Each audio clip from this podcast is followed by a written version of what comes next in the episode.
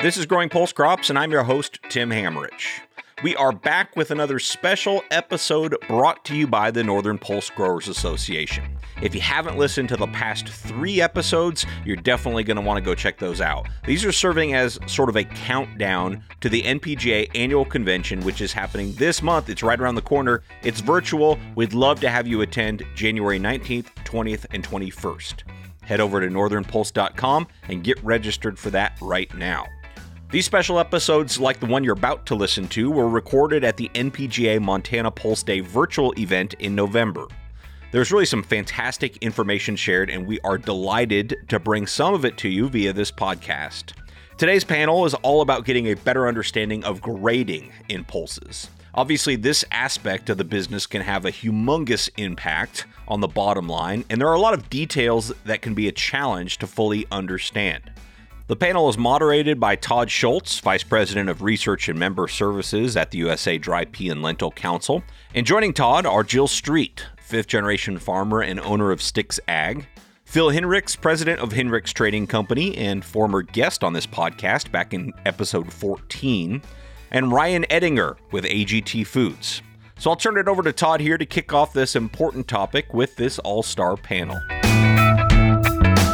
today, what we're laying out is we're trying to explain why grading is important, how it's unique in the United States, and how it helps establish us as the quality supplier in the world.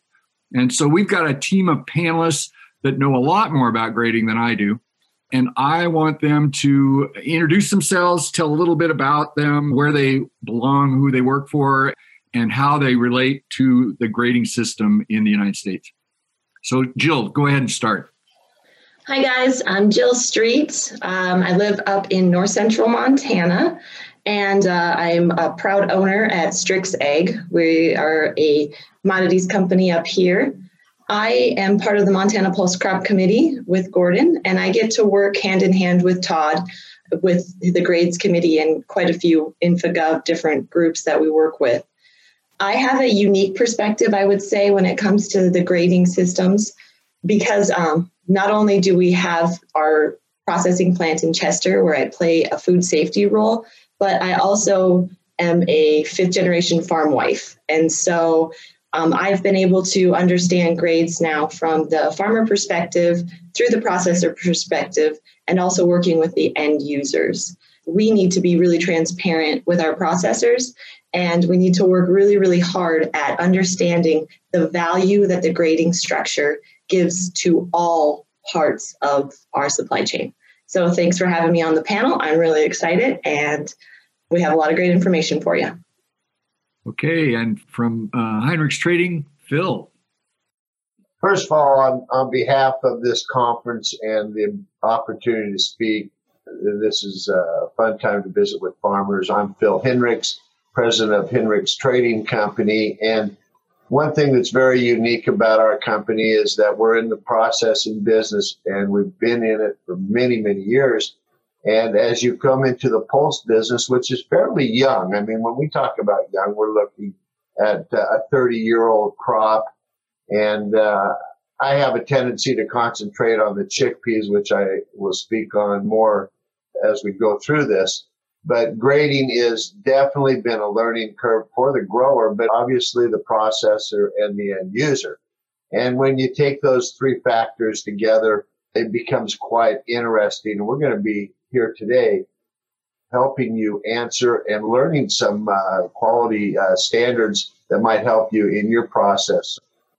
Thanks, Phil. And now finally, Ryan. Yeah, Ryan Edinger. I'm with AGT Foods. I've been with the company for right around 12 years now. Definitely changed ever since I started here in 2008. We were primarily focusing on whole pulses, split pulses.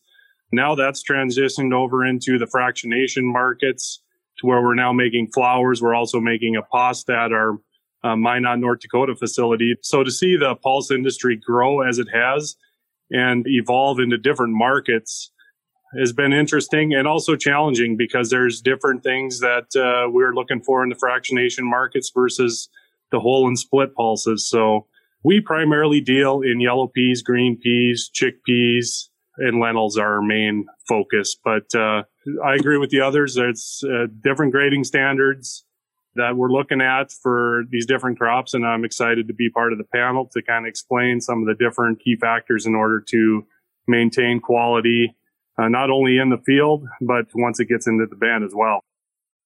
I thought it'd be good to start off with a question about how do you define quality and ask each of the panelists how they define quality. So I'm going to turn it around. We'll start with Ryan this time. How do you define quality in your product, Ryan?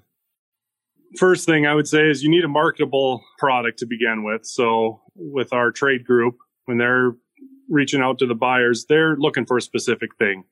And uh, what we do is we always try to match that up not only with our process but starting with a good marketable product from the producer. Basically to define that is is to find uh, maintain quality in order to fit what our buyers are looking for on the the end use. And so how does grades how did the us grading system how does that fit into quality? It fits in just based on our grades, sometimes we're not going to be exactly what our buyer's looking for. You could take a number one green pea today and take it into an export market, say into South America, where you get a buyer who wants virtually no bleach and, uh, and no allergens. We're also getting into the chemical residue. So there's different things that are from one buyer to the next that's going to change. Just because it's a number one or a number two grade US pea doesn't mean that it's going to uh, fit every buyer's needs. So you got to strategically meet with the buyer, make sure we're fitting what they're looking for on the export market. And that also fits into the fractionation market as well. So, Phil, what is your definition of quality? Well, first of all, let's talk about the chickpea side of it. And we really rely on the USDA grade. It's very important that we have a standard between the grower and ourselves. And it also trickles to the end user.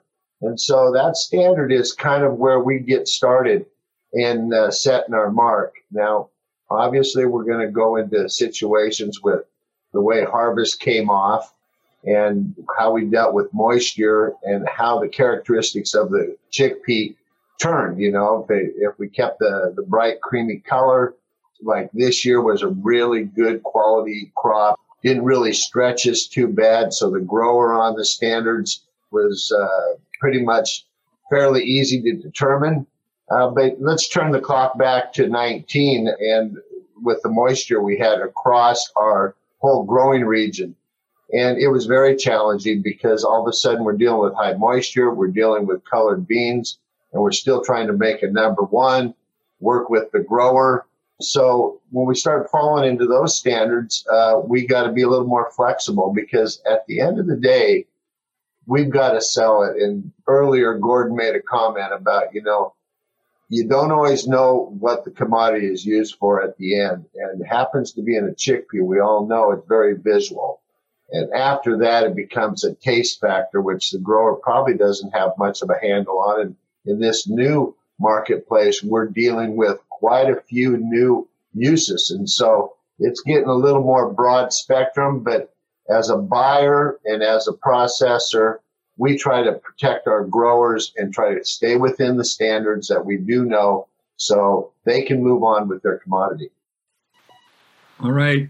Actually, this is great comments, and, and I think that uh, it's really important to see quality from all perspectives. I think, Jill, I think you want to talk a little bit about a little different perspective. What's quality to you? Well, I think quality is multifaceted.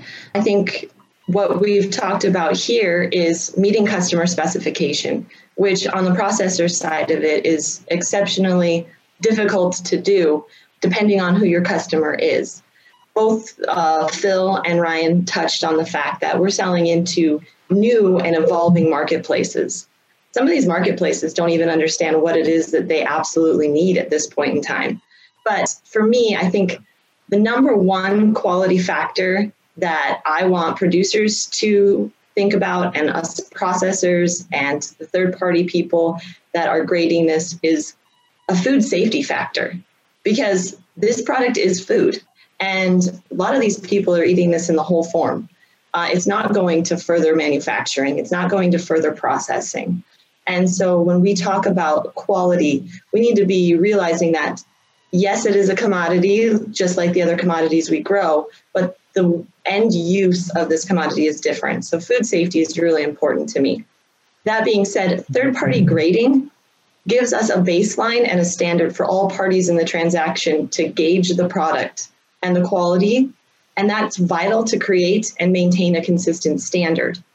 So we're having to balance food related things with third party related things and trying to find that median between our growers and our, our end use customers. All right, great. And Ryan, a lot of producers raise wheat. Pulse producers are usually wheat producers. How does the definition of quality of pulses differ maybe from grains?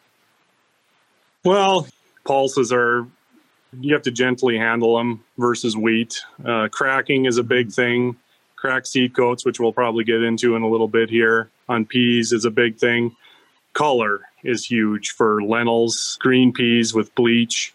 One thing that we see a lot of from an allergen standpoint is also one thing that's starting to emerge to where, like Jillien said, attention to detail, clean out, uh, monitoring your bins, getting your processor a representative sample of each of that bin. You know, sometimes you can get one sample of of a pulse product and uh, you've harvested over two week span different fields you could have different qualities in all those fields so getting samples to your processor ensuring you know exactly uh, what you have in each individual bin helps out for the producer and for the processor Great. And Phil, you know, chickpeas are a different crop than than even peas or lentils, I think. Uh, so, what can producers do to ensure the quality of their product as they raise chickpeas? Well, we definitely like to break our quality standard up to a grower in four sections. Number one is pre-harvest of how they're going to handle it, what they're going to spray on it, how they're going to desiccate it. So we monitor that very uh, diligently, very traceability, because we'll fall back to the food safety side of it, and we have to be fully transparent. And the grower is getting more mature about understanding that because of you know the uh, institutions that are educating more on food safety, and it is a big thing. The next thing we do is we're going into the bin and we're bringing it out of the field from the grower, and the grower needs to really understand what's going into his bulk tank is maybe not the deciding factor of his quality, but it is the early stage. Let the processor do the cleaning.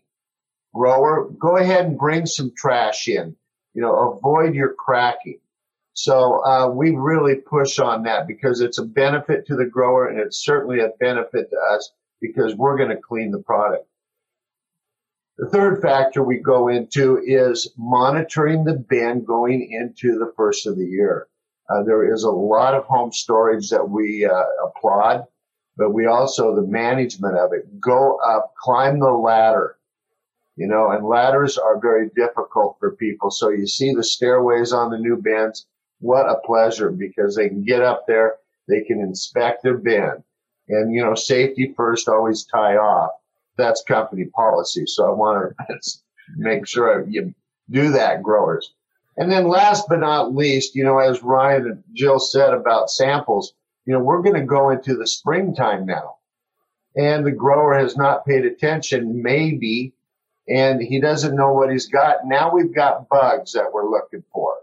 Okay. And so the grower has four items. And during those times, he's got to monitor his storage uh, responsibilities. With that, since the commodity is so uh, important to us too and the industry, because a big problem just, you know, you can't take care of your customer, and that's what drives this industry. So we try to go out and monitor it with you and give our growers reminders. And so set your calendar, make your phone ring, and check your bin. And so we talked a little bit about crack seed coats, and we can go back to the panel now and look at some questions. What can we do about crack seed coats? Jill. Well, I guess I would say that um, sometimes high supply markets breed really picky buyers. And this year, we have a high supply of peas and lentils, peas for sure. Uh, you hear the barley guys talk about this happening a lot in barley markets where there's years where their malt is going for nothing or they have contracts in malt and they, they're not getting as much as they are for some of their other barley products because there's such a high supply. That being said, I don't think that it's something that's made up. I do think that it is a problem for a lot of the food manufacturers when they do get these. I think that sometimes their tolerance is a little bit lower. And I think this year is one of those years where they have a lower tolerance for their cracked seed coats. But um, on the farmer level, we really need to be paying attention to how and when we harvest. The moisture level of your peas is exceptionally important when you're getting them out of the field. Also, movement.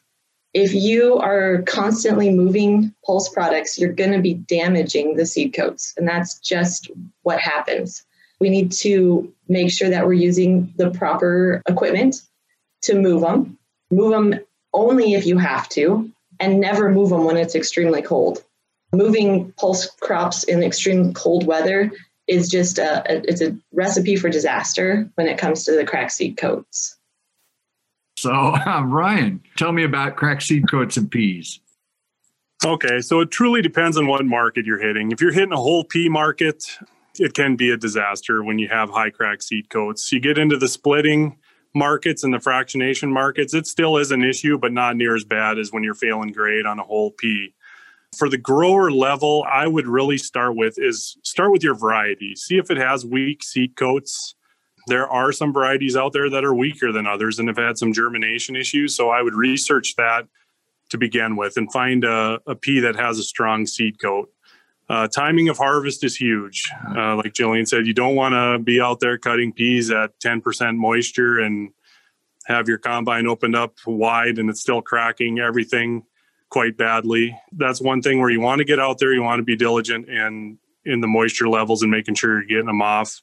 Uh, putting them into the bin, I'd always recommend, you know, in and out of the bin. If you can somehow use a belt conveyor, that's going to limit your cracking dramatically. If you're using an auger, I would keep it running slow and full as much as you can to limit the cracking on the seed coats and the splits, splitting the peas. So that's kind of the main things and and loading in the cold too. If you're loading in the cold weather in January, eastern Montana and North Dakota when it's negative 20 degrees, good luck with that one. that's not fun. so I would uh I would always recommend using a belt conveyor. Try to wait if, if possible for a little warmer temps in order to to move the product. Does uh, moisture make a difference, Ryan? Yeah, it surely does make a difference. If you're if you're down to ten percent moisture on your peas and you're trying to to auger them out, you're gonna have higher crack versus a, a 13 and a half or you know 14 percent pea. You're definitely gonna see more cracking there. So it's really important that if you do have a lot of crack seed coats, like Ryan has said, make sure you get a representative sample into your processor because they're going to be able to find a place to go with those. It might take a while. You might have to have them in a bin for a little bit, but it's not impossible. Um, and so, lentils, I think, for the way that we market them, appearance is exceptionally important. So, crack seed coats will affect them. Yeah, yeah. But most of the standards, I think, as we evaluate our grading standards, are about visual appearance. Ryan, I've got a question. Somebody wanted to put you on the spot and ask, what's too cold to handle peas and chickpeas? well, I, I, would say anytime you get somewhere in that 10 degrees below, that's 15, 10 degrees, that's where it starts getting really tricky you can get in that 30 degree weather and we haven't had too much trouble. It's just a matter of what you're using. If you're using a belt conveyor, you're not going to have near as much trouble as you if you're using an auger taken out of a bin. Mm. But once it hits below that, I know we we took some peas in four or five loads here in January last year, and it was the guy was loading in 20 below and a lot more cracked than a week later than when it was up to that 20 25 degrees so wow. that big swing can make it can make a big difference and one thing I wanted to say on the lentils for cracked seed coats, hmm. brittle seed coat is what we see a lot of times with cracking. Yeah, combine settings can really take into account to where you got to watch that very close. But if the lentil, say, had a couple of rains on it and the, the seed coat contracted and expanded when the sun came out a few times and there's some wrinkle, it will become brittle. You'll see a lot more cracking along with your color being off a little bit. But usually we see that whole seed coat basically disintegrate and, and the lentil split. You know, the seed coat just comes right off of it when you rub it in your hand. So that's one thing where we see more versus once it's, I guess, the seed coat is cracked, usually the thing will just disintegrate and fall apart on our end. All right. You know, I've got a question here that I think we were going to address later on, but let's let's talk about it now. Paul Canning's asking about MRLs and how they're impacting your business, what changes you're seeing with your buyers, and how farmers can be good stewards. That's a pretty broad question. Um, I'm gonna. I don't know who I'm gonna start with. Jill, I'll, I'll let you begin. Where do you want me to start on that one? Just how are MRLs affecting your impacting your business? What are you seeing? I guess what I would say on that is that it's constantly adapting to change and having to um, find out what it is that the customer is wanting and constantly being willing to look into those kind of things. And so we like to say that we set policy but our policy will will always always be adaptable and so that's how it affects our business when you have a customer that is has growing concerns about where their food is coming from and all of those things you have to be willing to adapt and change. Definitely seeing a lot more concern on residual factors. And it's being pushed because that's what the buyers their end user the people that are eating these foods that's what they're concerned about. Um, we're also seeing a lot of people wanting to feel good about the food that they're eating, but it depends on what marketplace you're going into. Um, on the domestic side, we're no longer eating food for sustenance. We're eating food because we want to feel good about what we're eating. We want to know where it's coming from.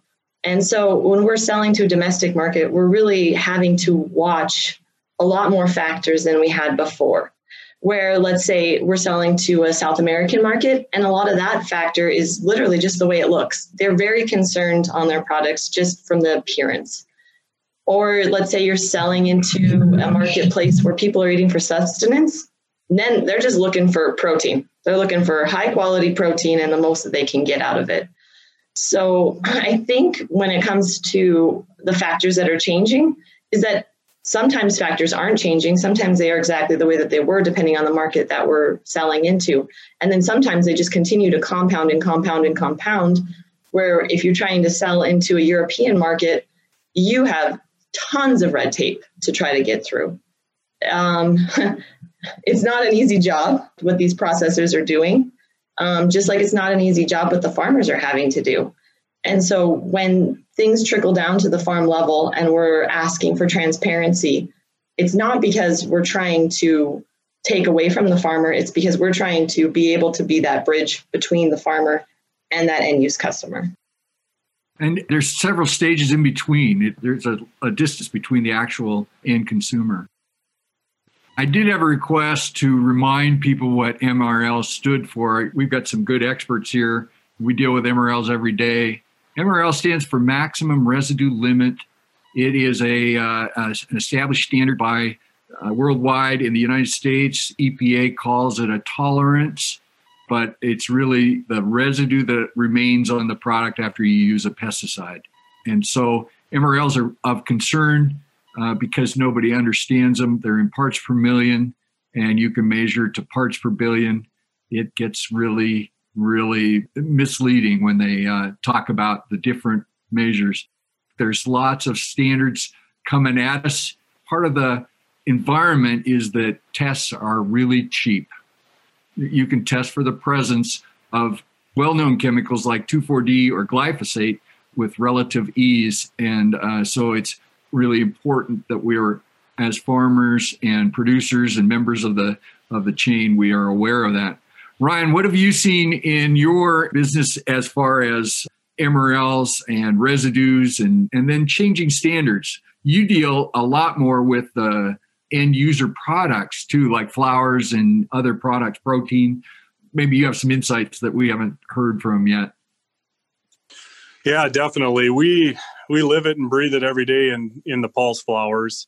we do some of it in in the whole pulses and the split pulses but when you really get uh, into the pulse flours, making pea protein starch fibers food ingredients that's where you really start to hone in on the residue testing. And one of the main ones is glyphosate. It continues to be a driver as far as testing and we do it almost on a daily basis on a lot of our flours. and like you said it is a parts per million and parts per billion type situation to where we're testing and we've taken in product samples in and have tested it where growers have not applied any glyphosate and whether it be drift or something it will will go over you know an allowance of a certain customer. It's all consumer driven and these companies are wanting testing done. I don't think it's going to get any more relaxed down the road especially when you get into these pulse flours. It's starting to intensify and i think as we move forward and start uh, looking at this down the road, we're gonna we're gonna run into it more and more often. So, yeah, that's one thing that we do every day, and it continues to get more and more requests as we move forward here. I've got a uh, couple of good questions. One person asked. Uh, with 74% of the lentil production geared toward medium green lentils, what can a grower do to make sure his lentils are medium size or fit the right size of the market they're focused on. And so I'll start with you, Ryan. Okay. Well, obviously, you're going to want to get a variety that fits in that medium range to begin with. And, and some years are going to be different than others. Growing conditions can really affect the size of the crop. Can't remember what year, it was probably two or three years ago, where we had some issues with small lentils in like a Richlea variety to where there was eight to 10% mm. that were coming off. And it's really growing conditions. To manage that is super tough. There's not really much you can do. I think rain and heat at the wrong time that year really did us in on sizing, but I haven't seen much trouble with it this year. I'd say variety selection is a big thing. And then the luck of the draw with the weather is, is truly what it is. Sounds like variety selection and prayer. That's exactly right. yeah, I don't, I don't, have anything more to answer that besides exactly what Ryan said. Variety selection is about the only tool you have, and and then prayer and seeing how the how the year comes off. But can't change Mother Nature sometimes. So the thing that we can is selecting proper varieties and paying attention to making sure that the seed that you're getting is not adulterated with other seeds as well. So it's really important to have attention to detail, especially if you're if you're going to be planting two different varieties, that you don't commingle or blend those together. Yeah, actually, seed selection is and certified seed is a good source to ensure that, right? Phil, you have a lot of selection. When we talk about chickpeas, size is everything, isn't it?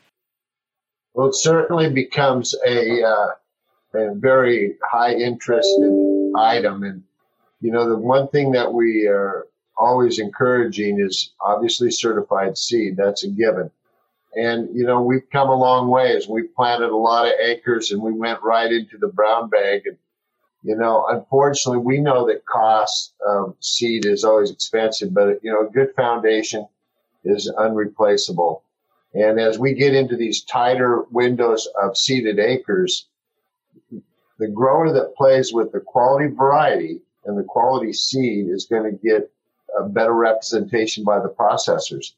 And we make that very clear because at the end of the day, we are selling a variety and, and we have many customers that have different recipes.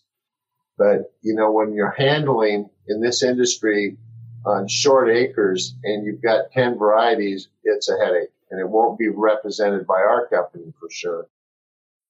Yes we're near the end here. What, some of my questions that I had uh, developed before we started this were about uh, talk about the grades and the grading factors, even just what the public, what the customer needs, and how that's changed from five years ago to now. I think we're near the very end. These are kind of the closing comments. So if you guys could uh, kind of talk about you know where grades are, where they've been, and and where they're going uh, in the next few minutes. Uh, I'll start with Phil. Okay, Todd. Well, uh, first of all, regarding the grades, you know, we've had a broad uh, conversation today. And, you know, as the growers are taking notes, number one is the management practice from the farm to the field is so important.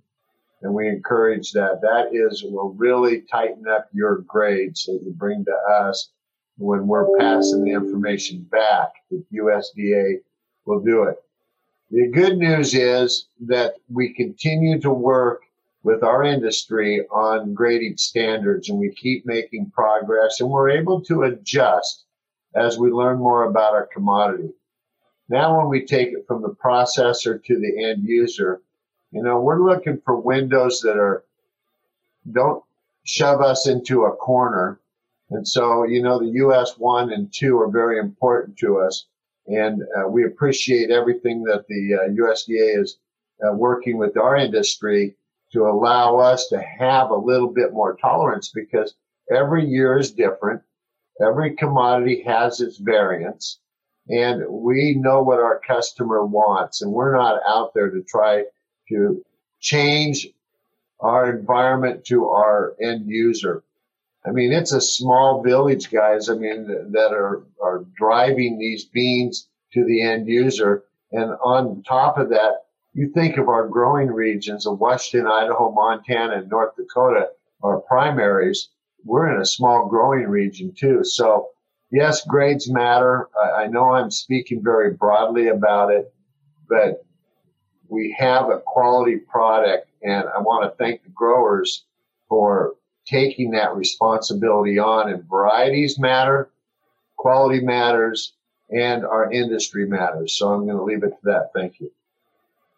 Thanks. Uh, Jill, I'm going to let you go next. All right. Um, everything is in the little details that you do every single day.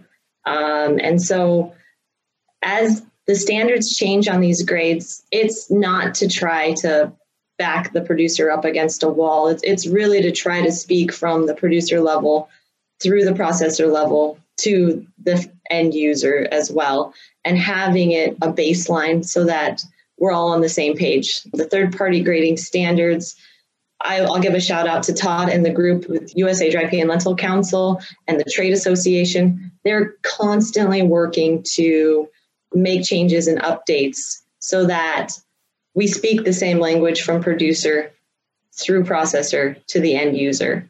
As a producer, our number one thing that we can do is pay attention to the detail from the seed that you put in the ground to the chemicals that you're using on those to the way that you store it, the way that you transport it, bring it in, and then constantly having transparency with the processor that you're working with. And, you know, sometimes you're not going to have the greatest quality, and you're going to just have to work with it. Sometimes you have the greatest quality and the marketplace isn't there. And then sometimes they all come together. So pay attention to your details, work through it all, and keep up the great work. And finally, Ryan, you get nearly the last. I get the last word, but you get the next to last word. Awesome. Well, um, as we move forward here, I think, you know, it's a consumer driven market in these pulses. It's changed over the years to where we're getting into some emerging mm-hmm. markets to where some of these are calling for a little higher quality. Like I said, when I started here, uh, we were doing a lot of whole and split peas, and now we're getting into the fractionation, making pasta. I think as we go forward, all these markets are going to emerge, which is great for the growers because we're going to have some exciting things down the road here in the pulse industry, whether it be in the fractionation markets or the export markets. But we're going to have to adapt to change. You know, it's it's not going to be what it was 10 years ago with some of the MRLs and some of these packaging companies in the export markets looking for, even though it's a number, like I said, the number one green pea with up to one and a half percent bleach, they want to see virtual no bleach on there on some of these uh, markets. So it opens up our markets. And just like Jillien said, just because uh, you may have a little bit of bleach on peas, there's still markets out there that we're able to access. It might take a little bit of time, but to get a good representative sample is key for us in order to market your product. So I'll leave it with that, but I think there's some exciting things down the road that are, are upon us. All right. Well, thank you very much to Todd, Jill, Phil, and Ryan. Really important topic that many of us don't know enough about. Great to get these perspectives captured on today's podcast. This is it for our special bonus episodes. We will be back, though, in the coming weeks to officially kick off season two of Growing Pulse Crops. So make sure you're subscribed on iTunes or Spotify or wherever you listen to podcasts. And don't forget to register today for the Northern Pulse Growers Association annual convention. That's happening again January 19th through the 21st. You can get all the information over at northernpulse.com, and we'll see you there.